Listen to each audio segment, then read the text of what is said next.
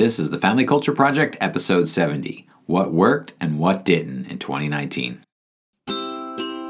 We're Carl and Kimberly Amici, and we're here to help you live a life of purpose with the ones you love.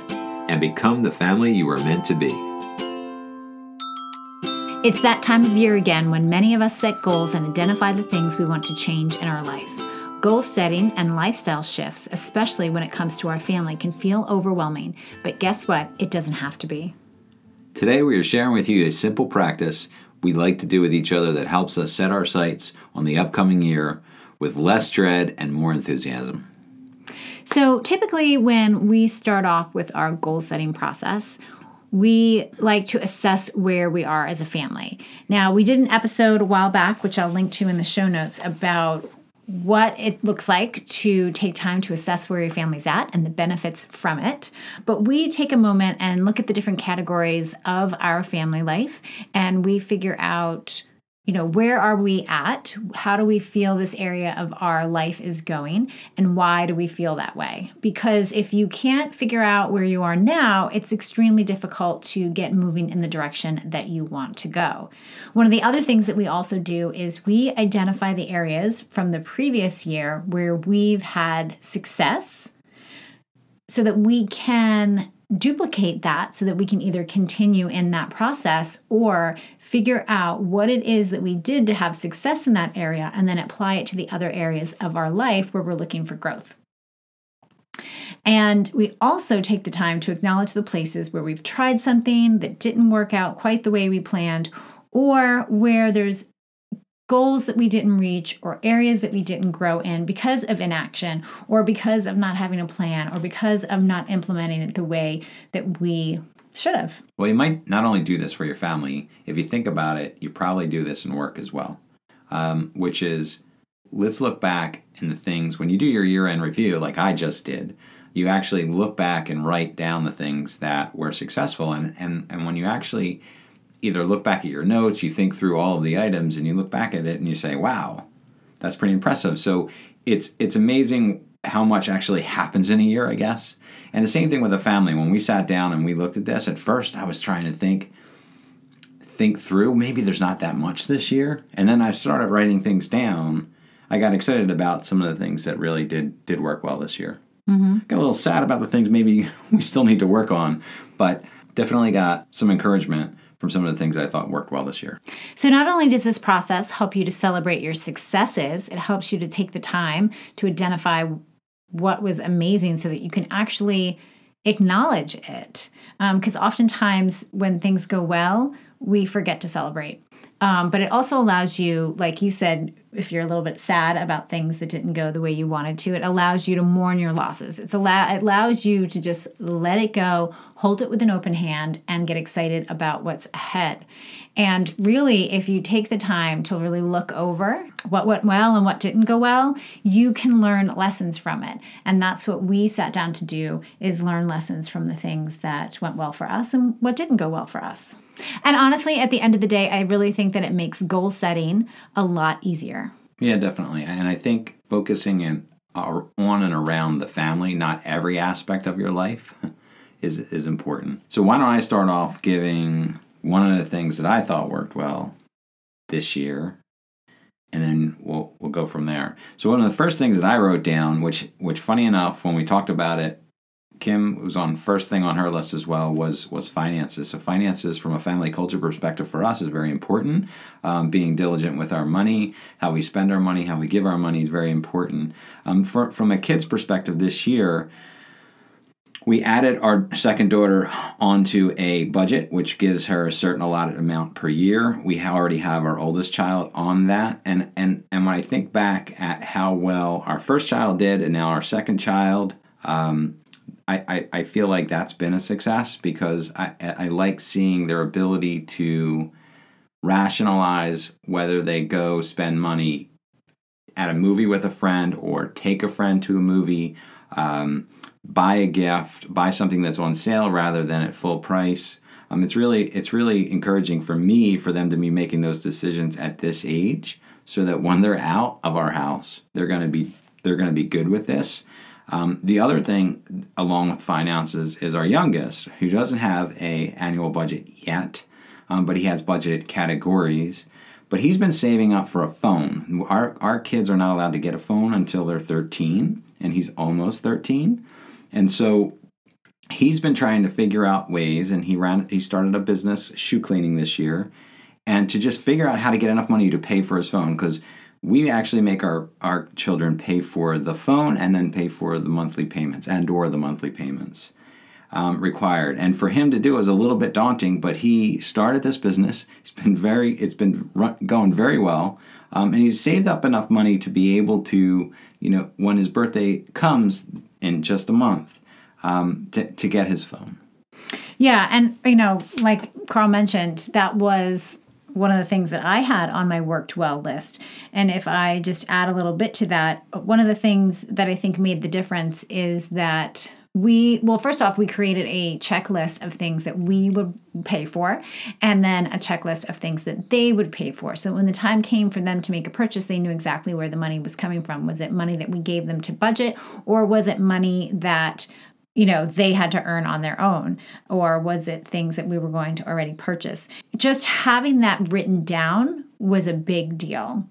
Um, you know just like in an organization many of them have handbooks and they have places where the rules of operation how we engage with people how we engage with employees and customers and clients is written down. It's documented. And to have that as a go-to resource really helped us to hold the standard when there were opportunities for us to be emotional about purchases, we were able to go and we were able to say, no, this is something that you need to pay for, or I've got this, this is something that I pay for. And just the process of consistently saying no to them when it came time for things that they felt like they desperately needed really shored up the culture that we have around money and it taught it's taught them some valuable lessons when it comes to management of money.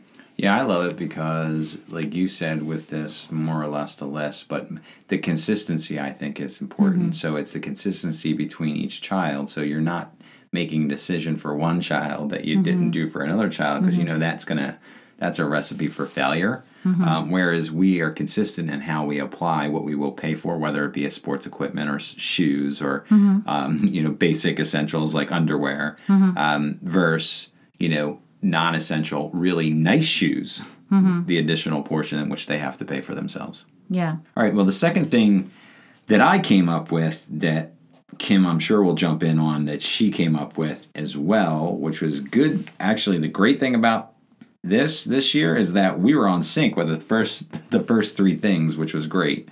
Um, was family dynamics, and what I mean uh, uh, between the siblings specifically um, our kids are 12, 14, and 16, soon to be 13, 15, and 17. And it's just been enjoyable this year and seeing how the daughter, not only the daughters have connected and become very much, I would say, dare I say, friends, um, but they're very, um, they have got a, a cute relationship. And um, I, I've really appreciated some of some of the things that kind of occurred throughout this year that that and last year and and, and and the things that we've done all along to kind of make that possible but to see that coming through and the way they interact with each other has been fabulous we've always done things as a family. We've talked in previous episodes about how one of the things that we've cultivated is that our kids go to each other's sporting events and uh, we love to take family vacations together. And so the kids do get to have time that is that we've consistently had where they have encouraged one another, supported one another, and spent time together. But as they're getting older, um, earlier in the spring, I started to, on purpose, allow opportunities for them to spend time together without us, which I think was really pivotal to setting us up to where we are now, where they want to hang out and they want to spend time together.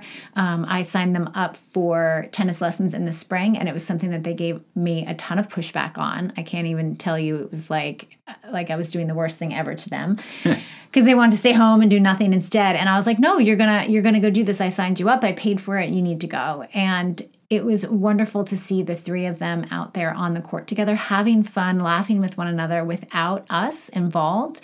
And so I feel like that set the stage for us to go into the summer and then into the fall, where um, we gave them the uh, res- responsibility or we, we allowed them to start going into New York City together. So they, they'll take the train in one to two times a week and they'll go to youth group um, at our church in the city. They have a campus there, or they'll go in for church service there, in addition to some of the activities they do here. And and that letting go and allowing them to spend time together, look out for one another, and be independent without us, I think these small little yeses and and being around and facilitating that those relationships has really been fruitful and it's exciting. I'm excited to see it continue to grow. All right, well the third thing was a toss up.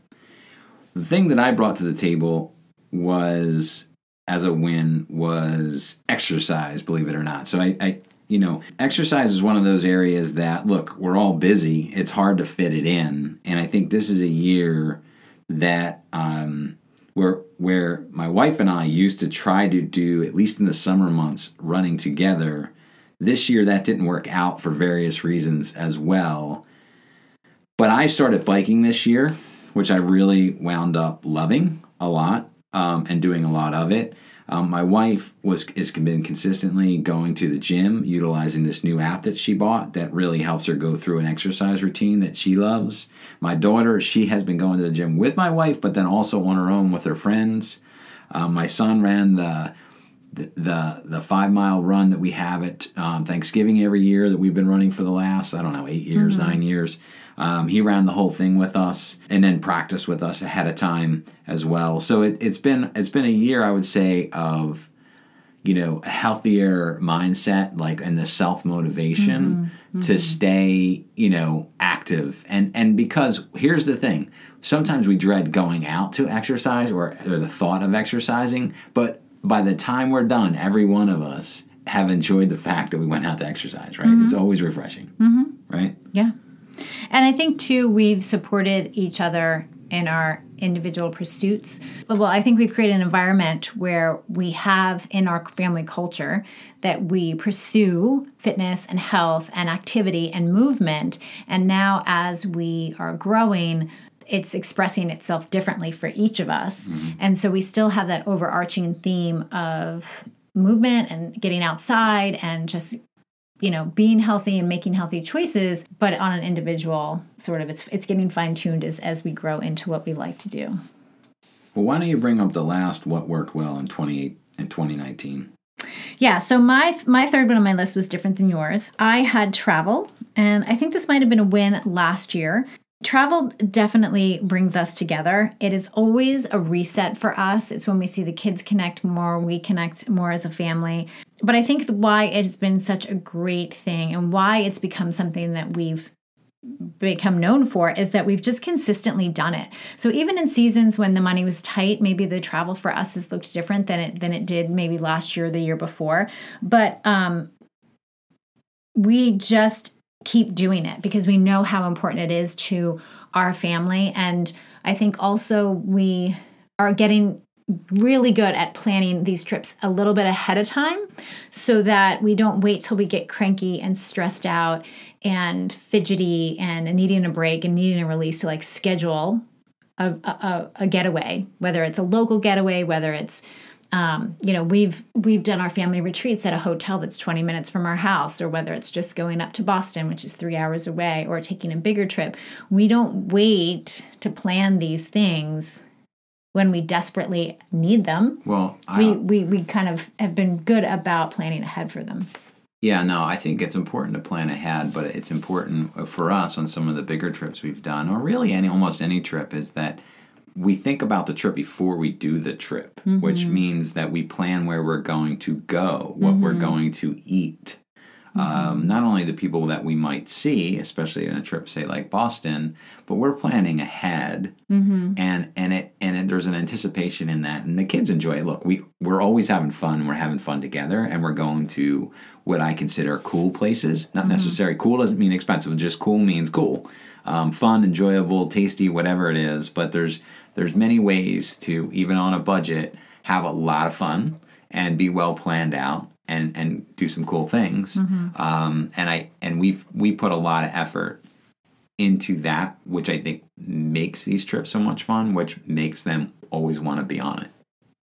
Oh, absolutely. I mean, I, I think I didn't even think of that, but planning is a fantastic way to create anticipation about what you're going to do together as a family. But what I love what it does about it is that it eliminates the stress when you're on vacation or on that trip or out of town because you don't have to think of and come up with where you're going to eat, what you're going to do, what you're going to see when you're there Yeah. you do it ahead of time. And and we don't and a lot of times we don't even stick to the script but the fact that we have it is fantastic. If we find a better restaurant that like we didn't know about and it's like the perfect place to go in that particular area we'll scrap plans and go there. But we the fact that we have those plans just brings a peace to our travel. And our time together allows us to focus on us each other our relationship and having fun and as opposed to like what are we going to do? Where are we going to go? What should we be seeing? And you know we we talk on this podcast and on our website a lot about what is your family known for? And and travel is definitely one of the things that we've become known for.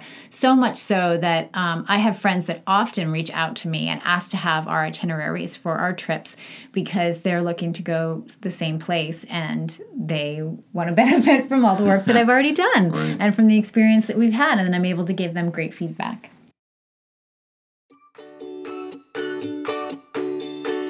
In an organization, regular team meetings are a given. They keep people informed, help them achieve goals, and ensure everyone is on the right track.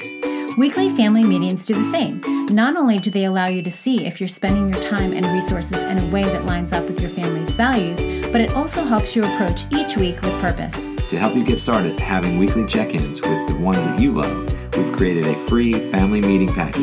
It includes sample agendas and discussion topics. You can find the link in the show notes or go to the THE to get your copy. All right, so that's what worked well. Let's get on to what didn't work that well. All right, sounds good. You start though this time because I don't really want to start. Okay, so what didn't work well for us? Okay, so this is sort of a worked well, but didn't work 100%, and that is cash envelopes. This is our, well, maybe our third year doing cash envelopes. We've always sort of been very, very mindful of budget. However, last year we got really serious about cash envelopes, and this year I think we did a good job of staying consistent and only spending what's in our envelopes. I mean, there was a little bit of like, you know, here and there, um, but for the most part, we stayed on budget. And but what we didn't work for us was the anticipation of the holidays and how much money it cost just number one buy gifts, and number two all of the things that you want to do during the holiday season, whether it's see people or go to a show or um, pop into the city to see the tree, whatever it was that we wanted to do to fully participate in the season, we didn't have a separate budget for it. And that's what we needed to do was set aside what it's going to take above and beyond to have the kind of holiday season that we wanted to. And we've kept track of how much we've spent on our family members um, throughout the year so we have an idea of what it takes i just think we went into december thinking we were just going to wing it and And we won it.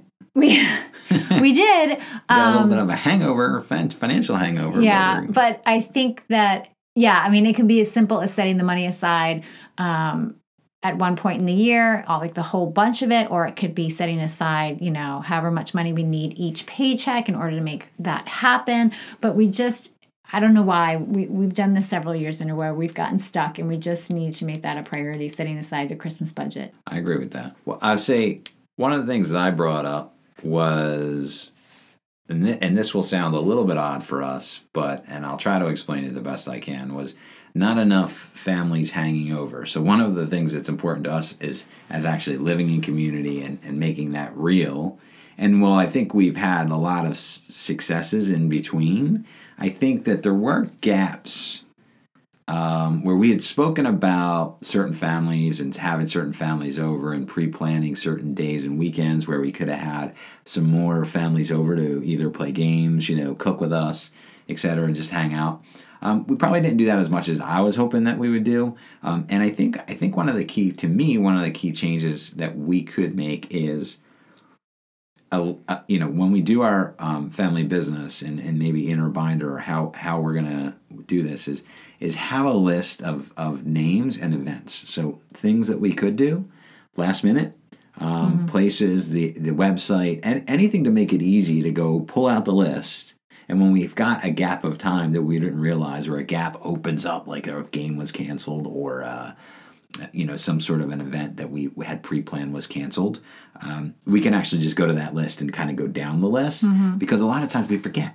I mm-hmm. forget. I mm-hmm. mean, I'm like, oh yeah, we could have hung out with those folks or that family, and and I think we just need to be a little bit more diligent around the list of things and and folks that we want to hang with, and then just use that, pull it out. Yeah. Hey, we got a gap. Let's do it. Yeah, we mentioned this um, really quickly in last episode about a list of family members or people that we want to get together with. And um, when we use it, it's awesome. When we don't, we often feel bad or not feel bad, but we kind of are like, oh my gosh, it's a missed opportunity. Because how many times do you see people run into people and say, oh my gosh, we totally have to get together? And then you don't. You never follow up. You never think Right. about them when the time comes. And so I would say that um, we, we've we've made some new friendships, which has been fantastic. But I know exactly what you mean in terms of like not really having in mind and being prepared for for opportunities. So it's not a complete loss, but something we definitely want to work on. Okay, so what also did not work for us this year was device management for the kids, and I would say even for us a bit. Wait a second, I have a phone call.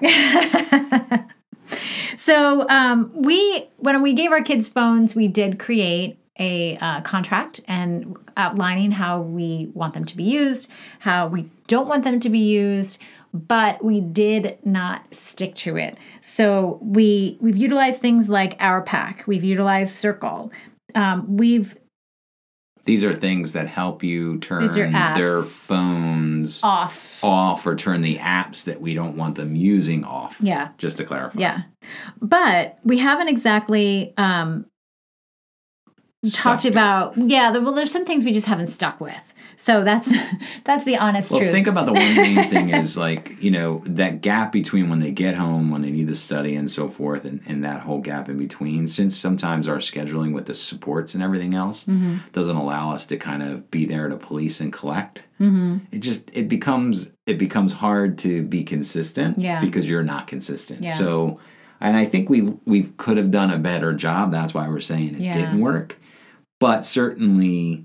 Um, so i think we need to get better in that regard Yeah. because the device is one of those things. It becomes an addicting type thing. I'm Mm-hmm. sure everybody that has children or spouses know that the phone can become is a good thing in a lot Mm-hmm. of ways, but can become a a distracting thing, a, a way a way to pull you away from you know being more present with people. Mm-hmm. And um, of course, we want to fight against that as much as the phones kind of you know make it more challenging for us. yeah and it's not so much that i i feel the need to police it i want to create a rhythm where we don't depend on it um, and so revisiting that list is going to be important for us and our family's culture this this upcoming year. What does it look like for them to have the phone in the car, um, at the table, which we would like them to have them in neither places? What does it look like when friends are over, when grandparents are over, um, and even when they're bored? Like, what's an acceptable amount of time for them to grab their phone when they don't have something else to do? So, are we going to create an environment where there's alternatives, or are they going to feel like that's all that they have and that's what they're looking forward to? And I think a knock on to that, the next thing that I had on the list was, uh, let me, and let me explain this one too, is not enough reading, except for you. You knocked it out of the park this year, um, and and games, and and and and and sometimes the phone is the distraction. It takes us away from those two items. Um, but we spoke about being a little bit more diligent about reading the same thing, and and so where I was able to do some things with Aaron when we were traveling to soccer but it's just the girls weren't involved, right? So if we could do more consistent reading, especially on, on the things of developmental, and then talking about it and reading it at the same time, um, and then and then again, not letting the phones distract when we've got a gap of time, pulling out a game and doing the game. We're pretty good at that, but we could have done a better job. That's all. That's the way I look at it. There's Yeah. certain times where I felt like, wow, we just sat there an hour on our phones. We could have Well, we were just happy that everybody was just content and played quiet. Game, we could have played games. I don't know. I mean, like I, I, I sometimes just think back and I'm like, ah, we could have, we could have, we could have just pulled out Monopoly deal and played a couple hands. or even taken a ride and gone somewhere. Yeah, You know, gotten out of the house, something to distract us from from the phones. phones. All right, so last on my list, which was on my list last year when we did this podcast, um, was home projects. I hate home projects. I actually like home projects. No, I like them after they're done. I just want someone to do them with me. So why, while I envision a Saturday morning cleaning out some space and the third floor, I like when somebody does a home project and I just love. no, no. And I enjoy envision us doing these things together, and so we're not on the same page as that. Like, Um, that was cool. but last year I, I thought for sure that I would create my list of home projects and get my kids involved. And to be honest, there's nothing wrong with that plan or that idea. But when I was making my schedule each week and I was revisiting my goals on a regular basis, I was not revisiting this. I was not saying, okay, I mean, and then we're talking simple projects around the house. We're not talking like major things. We did a major So renovation. says. We've cleaned a lot of things out. So she said, But um, looking at the list and just tackling maybe the easiest project first and like setting a time on my calendar and saying, guys, we're going to spend an hour on it this for the next four Saturdays this month. We're going to spend an hour on this. And that's it. needless to say, I've agreed to do more in this this year just to get out of the doghouse. Right, right. um, yeah, but I just don't want another year to go by where we're like, why do we have these CDs from when they were toddlers? Can we like take them out, put them in boxes, get them out of the house? Like there are things that could be done. Um, certainly they don't have to be done, but I think um, I would like to do that. I just need to um, make sure that they stay important. Like doing the finishing touches on this room that we talk on the podcast on, which would be cool as well. yeah. You have one more? No, that was it because um, I had the third. We were right on spot with the, with that. one. Oh, the projects. Okay. I'm surprised that was on your list. Since I you don't I want knew to you do were going to projects. talk about it, and I thought I figured I'd get some brownie points if I oh threw my that in there. Yeah. All right. So we just want to encourage you um, if you haven't looked back at 2019 to identify the things that worked for you and the things that didn't, we think that you would benefit greatly from it. Um, this podcast was just to show you about, you know, we don't always get it right. Sometimes we get things right and sometimes we don't. But when we do get it right, it's because we continue to apply the principles of building culture, which is intention and small steps over time. And the areas where we didn't do that, we didn't consistently show up, is where we felt that we felt short and want to grow more. So, as you look at the things that worked well, consider what you can do to continue to do that and then to duplicate that success in the upcoming year. And when you look at things that you're unhappy with or you don't think went well, consider why it is and come up with a few small steps that can help you change that. And to make this process easier for you, we've created a resource that is free to download that will walk you through this. You can do it on your own or with a partner. You can find the link in our show notes, plus, it will be featured on this week's newsletter.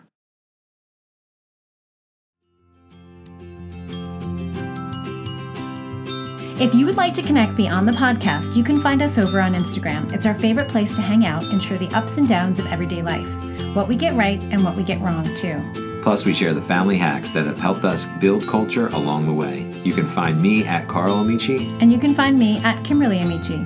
Don't let the pretty pictures fool you. Our family culture is not about perfect, it's about purpose. To learn more about the Family Culture Project, go to thefamilycultureproject.com.